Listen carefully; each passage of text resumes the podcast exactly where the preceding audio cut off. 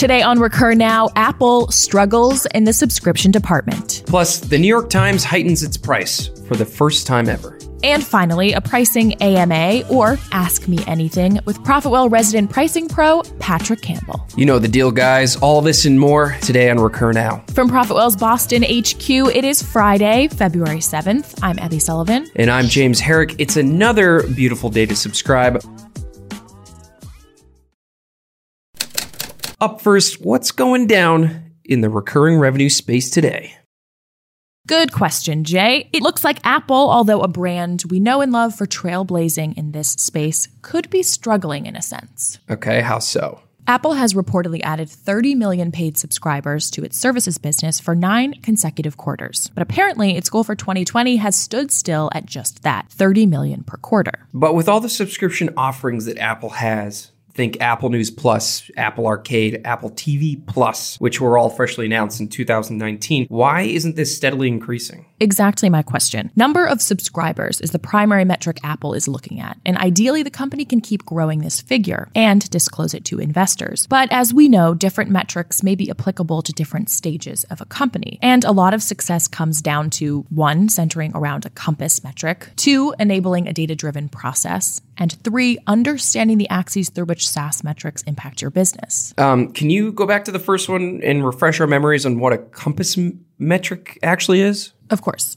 In the startup world, we all have growth numbers that we want to hit. But that's not the hard part. The hard part is actually achieving that growth. Unfortunately, though, what we're continually finding with SaaS companies is that most folks are simply setting a target, which is a great first step, but then they're just kind of throwing things against the wall and hoping they pan out by the end of the quarter, which is very much not good. We're not saying this is Apple's approach, but we know a lot of companies, both big and small, lack accountability behind their growth process and progress. Your compass metric cadence intentionally should become repetitive and constant constantly top of mind for every person throughout your organization. Yet, your priorities, goal rate, and even your measurement intervals should evolve to constantly fit your company's needs. So, we're hoping for the best for Apple. Well, we have faith they'll get there. Actually, you know what? I know they'll get there. And for you, the very same. If you want more advice around pricing strategy or SaaS metrics, we'll be linking to the resources in your subscriber newsletter. And now we're eyeing the New York Times for a move it has never made before an uptick in subscription pricing from $15 to $17 monthly. As one of the first American news organizations that put its content behind a paywall after allowing unrestricted access, the New York Times has remained tried and true with its pricing since back during its launch in 2011. So, why this bump? Well, it's it's actually hard to say. Apparently, earnings from 2017 to 2018 show the Times digital only subscription packages increased 18% year over year to 401 million dollars. The newspaper now has over 4 million digital subscribers and aims for 10 million by 2025. So it tops all major newspapers with paywalls that have gradually shifted from print to digital in recent years. The NYT has added more than 200,000 digital subscribers every quarter since mid 2018, and its stock rose more than 5% on Tuesday. I think there's a lot of things going on that probably caused that. This could just be a classic case of pricing power, which essentially refers to your ability to raise your price without reducing demand in your products. Understanding how much pricing power you have is so important because the knowledge helps you predict how price adjustments will impact your customers as well as your business. Instead of worrying about whether or not you'll lose customers, you're able to raise your prices with confidence, and I think that's pretty cool. And finally, we're giving you a ProfitWell heads up. We have a pricing AMA coming up on Thursday, the 13th, during which our very own pricing pro, Patrick Campbell, will answer your everything as you ask him anything. Because we know it's no secret. Pricing is hard. And a lot of you guys are getting it wrong. Don't shoot the messenger. Instead, be proactive about it. You've got nothing to lose. Come hang with us at this AMA next week and we'll run down tactical tips you can immediately implement into your pricing strategy, as well as methods to feeling confident in your pricing decisions moving forward. Space is limited though, so we're prepping you nice and early. We'll send a link to sign up in your subscriber newsletter.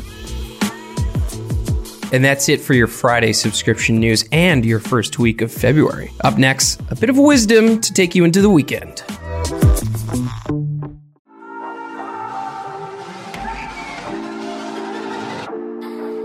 Reason I drove for Uber last year was in Lola, we think it's really important that when you have an interaction with a customer service agent, that you rate them on a scale of one to five. And then if you rate someone really well, we want to make sure you keep getting that person again and again and again.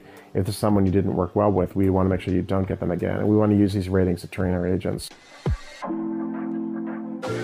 Before we put ratings into our app, I want to know what it felt like to get rated. So the easiest way for me to get rated was become an Uber driver. And then I became obsessed with, am I providing good service? And what do I need to do to get that five star rating? And I would never ask my customers, like, give me a five star rating, but I'd be obsessed with checking my rating at the end of every day. But I had, a, I had a pretty good rating. I mean, I only did it for a few months. My rating was 4.97, and then it dated, dropped to 4.92 or 4.93. I remember thinking, like, who's the person to give me five stars? And I have theories. I had a couple of, like, really challenging customers, but yeah, it, it was depressing to not be a five star, to go down to 4.9 you know, I can tell the agents we have here that I've been rated too, and I also will do service on Lola. If you use Lola, you might get me as an agent, and I'll get rated inside of Lola. By my experience, I can tell the agents like I've been rated.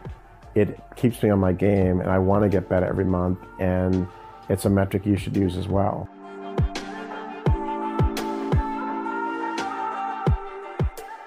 And finally, a teaser for more spotlights on the best subscription minds. Nominate someone you think should be featured by sending me a note at abby at recurnow.com.